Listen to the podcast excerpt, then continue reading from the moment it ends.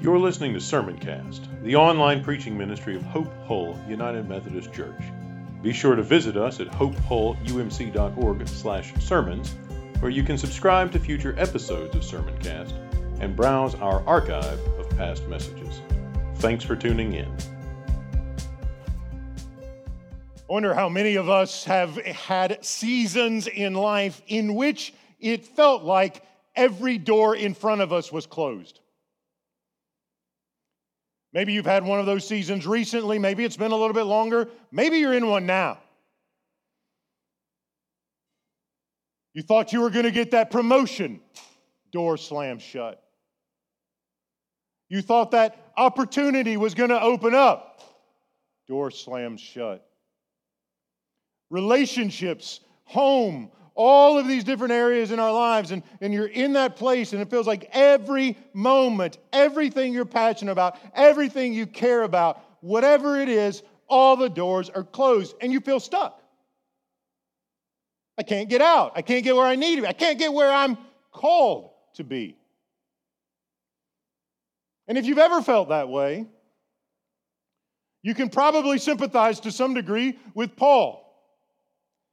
Because Paul is a guy who was driven by passion, and yet he went by seasons in his life where it felt like the doors were shut. Right before the passage we just read, you hear about one of those seasons for Paul. He's traveling around. He's out on his second missionary journey. They go to Phrygia and Galatia, but they're forbidden by the Spirit to speak the word there. They go to Mysia and Bithynia, but the Spirit of Jesus didn't allow them to preach. So they pass by, they go to Troas. And each time, again and again, Paul wanting to preach the gospel, wanting to plant churches, knowing that he's called by God. I mean, after all, this is Damascus Road guy, isn't it? He's traveling and he's going to persecute the church, and Jesus takes hold of him and open, blinds him to open his eyes, and then turns him into the first missionary and one of the greatest theologians and church planners and pastors in the history of the church. And he's driven by a passion to make sure people who've never heard about Jesus come to hear about Jesus. He describes that passion in Romans 15. If you haven't heard this lately, I want to read it to you so you can get a sense of what drives Paul the Apostle. This is what he says in his own words. He says, I make it my ambition to proclaim the gospel, not where Christ has already been named, so that I don't build on someone else's foundation, but as it is written, those who've never been told of him shall see, and those who've never heard of him shall understand. And in that moment, Paul is communicating this driving passion in his life, this driving vocation, this sense of vocation that he has, that he wants people who've never heard about Jesus to hear about Jesus. He's interested in reaching the unreached. He's interested not in just naming Jesus again where he's already been named. That's great. The work is good. It's important. We got people doing that. But there are people out there who've never heard about the Lord Jesus Christ. They've never heard about his death. They've never heard about his resurrection. They've never heard about the way he reveals God to us. They've never discovered the beauty of his perfect love. They've never experienced the power of his grace. And Paul says, Those are the people I want to find. Those are the people I want to discover and reach and bring them the good news of God's unfailing love, His extravagant mercy. And that guy is in a season where it feels like every time he thinks he's going to get to live into his passion, the door gets slammed in his face. Boom. Not there. Okay, what about here? Boom. Nope. All right, what about Bithynia? Surely Bithynia. Boom. Uh-uh. And then he's in a place called Troas. And while he's there, one night, he has a vision. And it's a guy, and the guy is saying, Come. This is just before the passage we read, Acts 16 9. Come to Macedonia and help us. And the first verse we read today together says this We set sail and took a, took a straight course. And you get that sense where, like, here's this guy, and all the doors are slammed shut, and finally something opens up. There's a crack, there's, there's light, there's an opportunity, and he wastes no time. Like, we're getting on a boat, and there's no layover. We're not going to stop in in random other places on the way. One way ticket, no stops right now. We set sail straight for Samothrace, then Neapolis and from there to Philippi, a leading city in the district of Macedonia. So you got Macedonia as kind of the county, Philippi is kind of the capital city or the county seat. So that's where they go. And they discover that the place is largely unreached. Luke, in writing Acts, emphasizes that it's a Roman colony. They've been to other Roman colonies, but this is the first time the place is described that way. We don't hear about any Jewish presence. And these guys go in and they stay there a few days. And if they want to find some people who may actually sort of be inclined towards God, they got to go back outside the gate. And the implication is this is a seriously unreached place. The gospel has not gotten here. They don't know about Jesus. The word has not reached this city, which is exactly where the Apostle Paul wants to be. We're going to dig in more deeply to that in the next few minutes. And we're going to see how there's, there's, there's fruitfulness and there's energy and there's excitement and there's openness to the gospel and people are responding positively to that. But we're also going to see that there's resistance and there's frustration and, and, and there's conflict. And the gospel conf- confronts some issues in the city and some hardness of heart. And I'm reading through this this week thinking about, like, what am I going to say about this? And just again and again, especially in the last couple of days, last night and this morning as I was kind of thinking, is there maybe a better way to come at this? And we just keep settling back on this one thing that emerges and emerges again because we see open hearts and hardened wills in this text. And the thing that the Lord wants us to hear from this is that if the Spirit of God opens your heart, don't harden your will. Like, bottom line, folks, we're going to see the Lord open hearts and we're going to see people who could have had their hearts open, but they hardened them instead.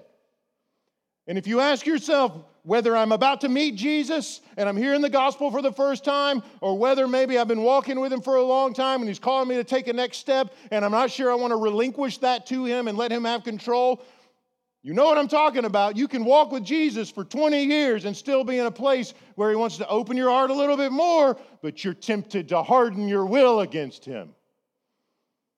We get these quick vignettes. It's like, here's one scene, here's one scene, here's one scene, openness, hardness, openness. And I think we're being asked what's our posture going to be? What's my posture going to be when the Spirit of God closes a door? Will I be open to trying to see things from His perspective, or will I harden my heart? Why didn't you let me walk through that door? What will my posture be when the Spirit calls me to do something hard, something unpopular?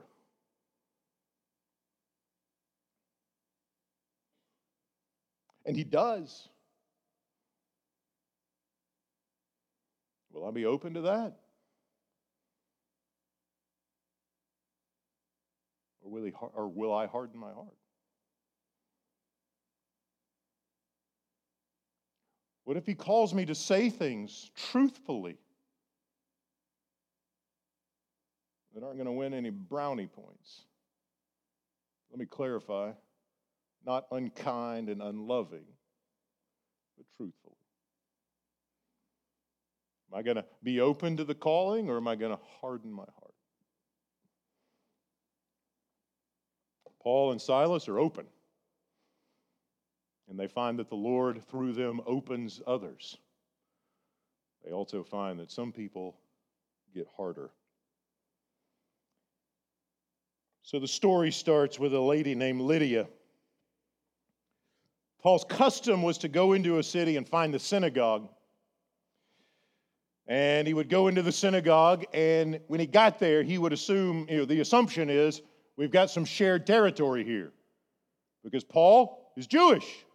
And he was pretty intense at being Jewish. And he memorized chunks and chunks and chunks of Torah, our Old Testament. And he knew when he walked into the synagogue, they were going to be reading texts that he was standing on, and texts he believed pointed to Jesus. And it was kind of standard operating procedure for Paul and his team. We'll go into the synagogue, they'll be reading about Moses. We already know Moses points to Jesus, so we'll just connect the dots. And sometimes he's well received, and sometimes he's not well received, depending on the crowd. But that was the standard operating procedure. As best we can tell in Philippi, there's no synagogue. Because they go in, they hang out for a few days, and then they have to go back outside the city to find anybody praying. In the ancient world, you had to have 10 people to start a synagogue. 10, that's it. So the implication here is if you know the background is you don't even have 10 people who read their Old Testament. You don't even have 10 people who are saying maybe the creator God is the God who spoke through Moses and the prophets. Not even 10. In this very important city, a significant city that was deeply, deeply, deeply identified itself with the Roman Empire. Here, I'm going to give you a technical term. It sounds like something you'd catch and you probably need to get vaccinated against, but this is what they actually call it in scholarship. They call it Romanitis. Sounds like something you need to go to the doctor for, doesn't it? Romanitis. But like, like Philippi was a place where they had Romanitis. Like if Rome does it, we're gonna do it. This is how, like, like we want to be like them. If they got a statue of the emperor, we're gonna have a statue of the emperor. If they got a temple to this God, we're gonna have a temple to this God. If they follow that law, we're gonna follow that. Like copycat all day long, Romanitis. And so the picture we get here is like there is no common ground. There's no faithful present. Nobody's reading their Bible inside this city. So they get there, they take a look around, and they go back outside the gate trying to find anybody that might be even remotely open to hearing about the Jesus that Moses points to. So they go outside the city where they supposed, maybe they'd heard, yeah, yeah, there's some people, they, they get out there. We don't know what they're doing. Maybe they're, they're praying to somebody, some God. He said, We went to this place where we supposed there was a place of prayer. And we sat down and spoke to the women who had gathered there. There, there weren't even any men. They speak to the women who'd gathered there. And there was one woman named Lydia. She's not Jewish, but she worshiped the Creator. She worshiped the God of Abraham, Isaac, and Jacob. And they sit down and she listens they talk about Jesus, they talk about the gospel. She appears to be a rather prominent woman. Her profession, she's a dealer in purple cloth. And if you've ever watched the movies about the Roman Empire, who are the ones who wear purple? The rich people wear purple because it was crazy expensive. You needed a certain dye that was very hard to get, and there's a process. And if you are a dealer in purple cloth, it's like Saks Fifth Avenue kinds of stuff, right? That's like you got to be like they don't even let every, they don't even let like normal people in those places, do they? And so she's affluent. She apparently has a home big enough for Paul and his team to come and stay there. And she believes the gospel. And her response is, to them is if you have judged me to be faithful to the Lord, Come and stay at my home. Now that was that's striking to me. I'm reading through this and, and I'm thinking, she doesn't say, if you found me to believe the gospel, does she? She says, if you found me to be faithful. And I wonder if that gives us a sense or a clue about what Paul was after. And maybe that'll help us have a better sense of what we're supposed to be after. Because you don't have to be in church very long to find out it's really easy to believe in Jesus, but it's something else to follow him, isn't it? Now you might be thinking, hang on a second. what are you saying here, preacher? What I'm saying is, American Christianity has put a lot of emphasis on the decision. And I don't want to belittle that. Like, if you don't know Jesus, you need to know Jesus, and it's a decision that must be made. But we've put such a heavy emphasis on the decision. And I'm worried often that we forget the next day. We forget that that decision has to be followed by next steps. Jesus said, Believe the gospel, but follow me. He didn't walk up to random people on the seashore and say, Hey, believe the gospel and I'll catch you later. He created a community. He created space and fellowship and gatherings where people could be faithful. And when I go back and I look at the New Testament, right, yes, we are saved by grace through faith, but that salvation, salvation brings us into a place to the Lord Jesus Christ who expects fidelity, faithfulness. And so, like, the process here is the Lord opens her heart and she commits herself to fidelity. It's crucial that she doesn't, like, we need to see that the process isn't reversed. She doesn't just wake up this morning and say, you know, I think I'm going to give myself to Jesus today. No, the gospel comes first. There's divine initiative. Like, nobody just out of their bright intellect and savviness becomes a Christian. That's what we mean when we talk about salvation by grace. The gospel comes first. She had never heard of Jesus. She only becomes faithful to him if somebody with the gospel shows up and tells her about it. And how much does that shape our sense of responsibility to one another? Right? If my heart's going to be open to the gospel, if the Spirit's going to be at work, who's He working through? Because notice, like the Spirit, I mean, think about it this way, right? Here's another scenario. The Spirit gives Paul a vision and says, Go to, to, to Macedonia. Like, cut out the middleman already. Why didn't he just give the vision to Lydia? Like, why take the extra time to get on the boat and travel? Like, like what's the deal? Like, cut out the middleman, you're God already. Just reveal yourself and save the woman for crying out loud. Why doesn't he do it that way? Why doesn't he do it that way? Because he wants you and me, like Paul, to be his means of grace in the lives of our family and friends, colleagues who are unreached. Jesus reaches, but he reaches through us. He reaches through his church. He reaches out through his body. People don't just fall into grace, they don't just like randomly stumble into salvation. It happens when faithful people take up the mantle of the vocation that God has given us and get passionate about it, like Paul, who says, I'm going and I'm going to keep going till the door opens.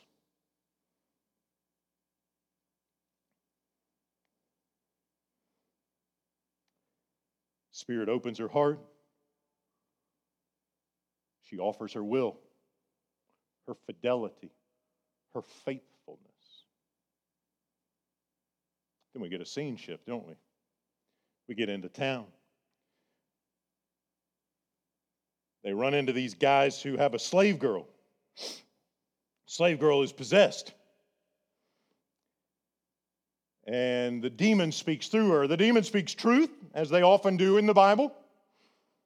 These men are slaves of the Most High God who proclaimed you a way of salvation. That's true. That's what they're doing. These guys uh, are using this young lady for income. Apparently, she can tell the future or predict things through the spirit that she has that, she, that she's possessed by. And Paul and Silas don't do anything about it immediately until they get annoyed, which makes me feel better about myself sometimes. She's following him around, apparently, day after day after day, shouting. Keep doing this for many days. She kept doing this for many days, day after day after day. These men are slaves of the Most High God. They come to proclaim to you a way of salvation. And finally, Paul just kind of turns around and says, All right, enough already. Get out of here. And she's free. Now, did you notice this? Her owners have an opportunity here, don't they? They've heard the gospel proclaimed, they've heard truth. Like, surely they've noticed that their slave girl is declaring that God has shown up in these guys to proclaim a way of salvation. And when she gets saved, which is what happened here, like she just got delivered from demonic oppression, what's their response? Is it, my heart is open, thanks be to God? Or is it, this is not good for my income stream? Like this little girl gets free, and they're worried about their paycheck. And you can just feel the hearts hardening, can't you? Don't you come around here messing with my job. Don't you know the economy's a mess right now? Don't bring your Jesus around here and upset my business model. And so, what do they do? They go to the judge, the magistrates, and they lie. These men are disturbing our city. They are Jews, and they're advocating customs that are not lawful to us as Romans to adopt or observe. Judaism in the first century was a legit religion. The Roman Empire had said, This is, uh, this is okay, it's not a problem. We don't love it. We'd rather you worship Zeus, but you know, hey, do your thing, keep to yourselves, pay your taxes, and leave us alone. And they're cool with that. But these guys, They're not cool with it anymore. So they go in and they say these guys are they're breaking the law, they're advocating customs. Like, remember where we are. This is Philippi. We all got a bad case of Romanitis, and they are violating it. So what happens? Judge beats them real bad, throws them in jail. Innermost cell, innermost cell, feed in the stocks. Then, then we get a new scene. Paul and Silas are praying and singing hymns around midnight. I don't know the last time you were singing a hymn around midnight, but maybe you should try it sometime. And there's an earthquake. And all of a sudden they're free. What would you do in that situation? You've already been beaten and falsely accused. What would you do in that situation? Say it out loud, Willie. Boogie out of town, he says. I think everybody's feeling the same way, right? I'm gone, man. Jailbreak, this is the time. The jailer has the same assumption, doesn't he? And he knows if he waits till morning, the magistrates are going to put a sword in his chest. So he says, I'll save him the trouble. I'll do it myself. And then all of a sudden, Paul says, Hang on, dude. Wait. Don't hurt yourself. We're still here. Why? Because all of that punishment didn't harden Paul's heart. How easy it would have been to say, You've treated me unfairly. You've wounded me. My blood has been spilled unjustly because somebody lied to the judge. I'm out of here. How easy it would be to harden the heart. But what does he do? That's not why we're here, folks. That's not why we're here. We try to get to those other places Galatia, Bithynia. Like we try to get there. The, Jesus closed the door. He sent us here, and we're not leaving until they kick us out. You can beat us, you can throw us in prison, you can do whatever you want, but we are gospel people. They opened their hearts and they offered service and care and selfless love. Don't hurt yourself, man. Come on in, let's talk. So he goes in. And their other oriented love, their open hearts, their softened hearts, their kindness does exactly what Jesus said it would do. It's the kindness of God that draws men to Him. It's the kindness of God that draws people to Jesus. And Paul says right there at midnight, in the middle of the prayer meeting in the prison, we're still here. And the first words out of that guy's mouth before he even puts the sword down what do I have to do? Grace shows up first. And then the question how can I offer him my trust? How can I offer him my fidelity?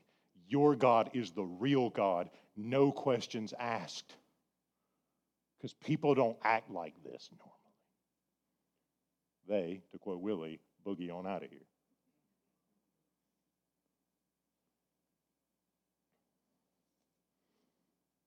And he becomes a believer. People rejoice. His household rejoices. His household joins the movement with him. Listen to it again. I mean, just, just notice how the gospel is the seed is there and the, the roots are going out and the plant is bearing fruit. And you got Lydia and the gals outside the gate. Now you got the jailer and his whole household. And in the ancient world, just remember the word household isn't just like mom, dad, and the kids. It's mom, dad, the kids, the slaves, like the people who hang out, you know, the work. Like it's like the households were very complicated. It involved, it wasn't just the nuclear family. Like all of a sudden, this gospel movement is reaching unreached people who the day before did not know Jesus. Why? Because Paul and Silas didn't harden their hearts, they opened.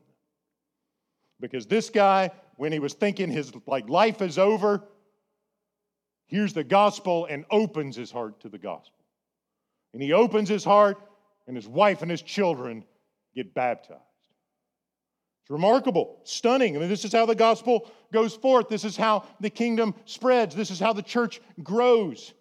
Not by accident, not by like, oh, maybe they'll show up today.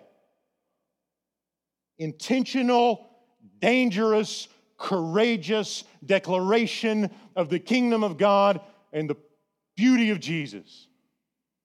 That's how it works.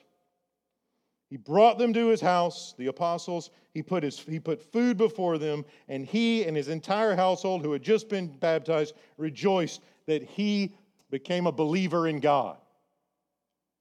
That sentence struck me, by the way, because you expected to say they rejoiced that they'd all become believers in God.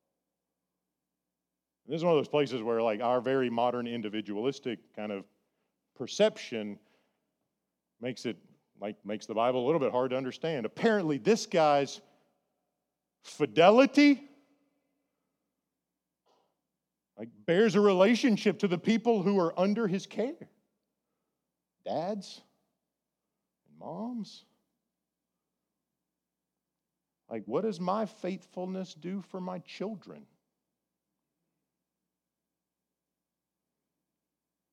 They know whether or not I take Jesus seriously don't they? They know whether or not He's my God or something else is.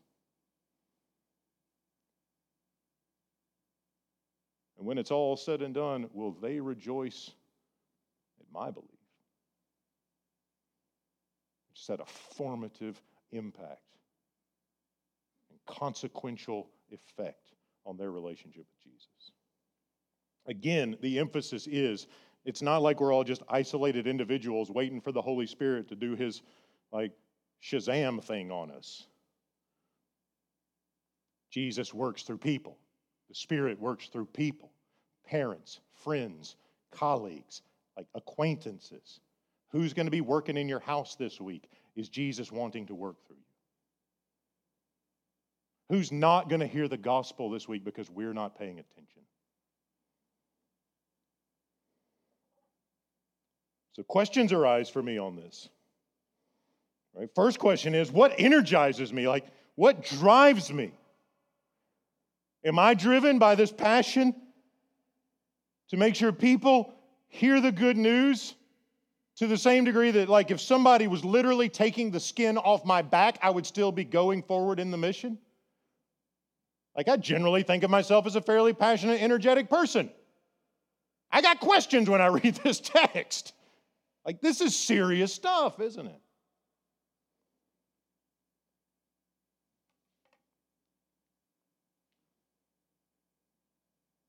Are we that committed? Like, if we take all the frills and comforts away? Are we willing to plant churches in places where the gospel has not been yet heard? Because, brothers and sisters, that is hard and dangerous work. It is hard and dangerous work. But Jesus sent Paul. And through the ministry of Paul, Jesus opened the hearts of those who had never heard and brought them into the kingdom of God. And when I'm dead, May it be that God can say that of me and the churches that I've led.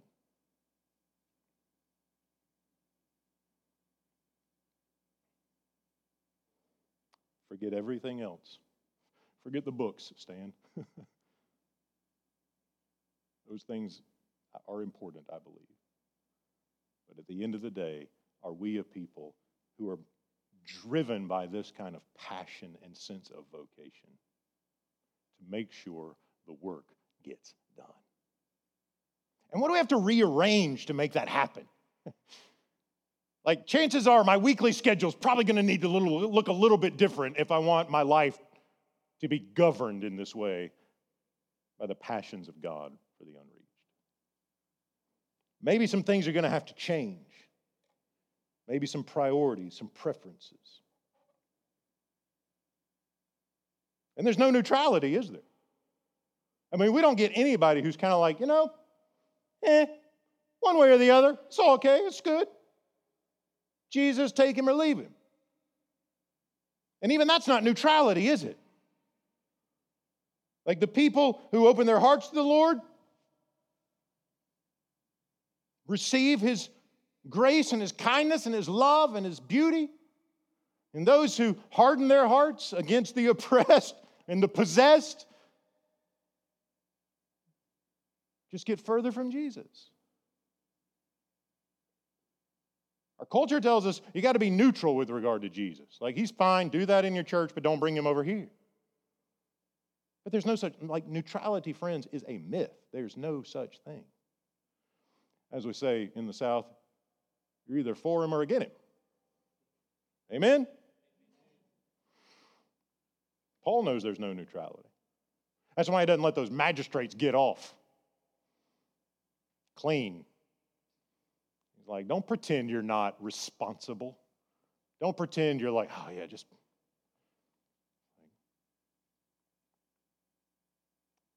Take responsibility for whether you advance the gospel or hinder it. And we can talk about this in a couple of ways, can't we? Like there may be people in the room whose hearts need to be opened. Right? There are people in our lives whose hearts need to be opened. Some of us may be those people where we need Jesus to like do this opening thing. And maybe we're tempted to say, you know, I don't know about that. I, I've got plans and opportunities and I'm hardening my heart. Well, again, what kind of people, like, what kind of people do we want to be? Do we want to be the kind of people like Lydia or the kind of people like those slave owners who didn't give a rip that that little girl got free. They were just worried about their cash flow. But you might ask, like, what do I do? Like, I, I, I, I, I want to open my heart to Jesus, but I don't know how. Well, the good news is if you want to open your heart to Jesus, it means He's already at work. Because you're not creative enough to do that on your own. And the one word that he requires is surrender.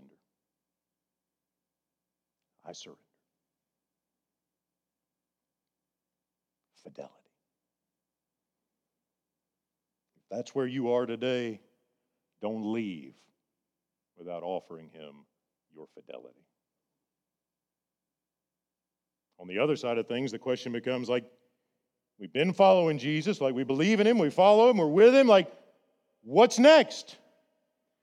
Like, how do, like, I don't know unreached people, really. I want to challenge you.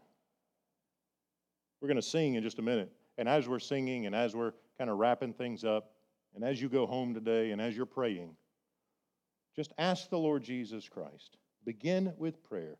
Spirit of God, who are the unreached people in my life that you want to reach through me? And I guarantee you, if you pray that prayer faithfully, not just today, not just tomorrow, but faithfully, at some point, the Spirit of God will put a name on your heart. You may feel like the doors are closed initially. I mean, Paul felt that way. But at some point, you may not have a vision in the night from somebody in another town saying, Come on down.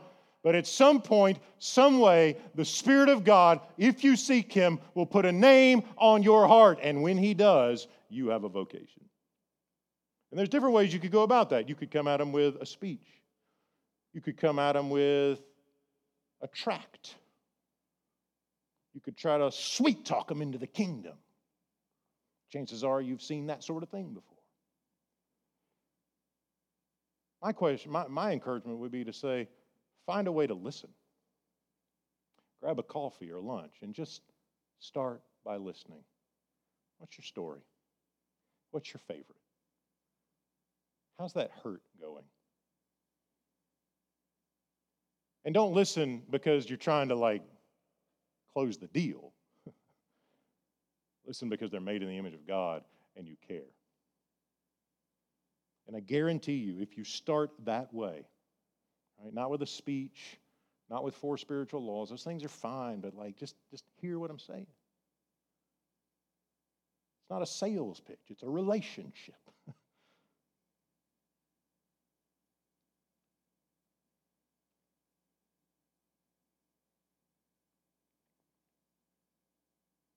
and then find a way to serve and tell the story.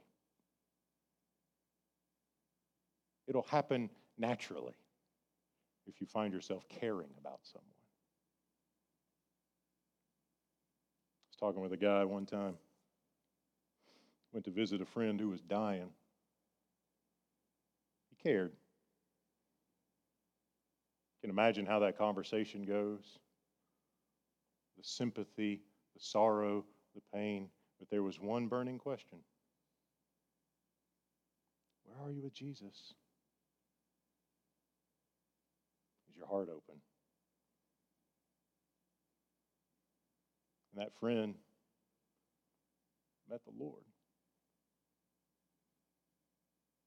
And I was reminded, I hear that story, that testimony, how badly, how deeply Jesus desires to work through his body, us.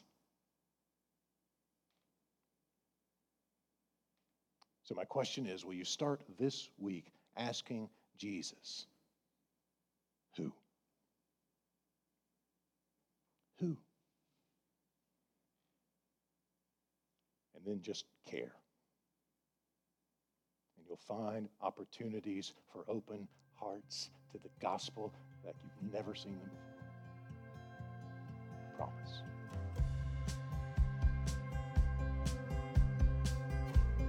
You've been listening to Sermoncast, the online preaching ministry of Hope Hull United Methodist Church. If you enjoyed this message, consider sharing it with a few friends. Remember to visit us at hopehullumc.org/sermons and subscribe to get notified when new content is posted. Thanks for listening.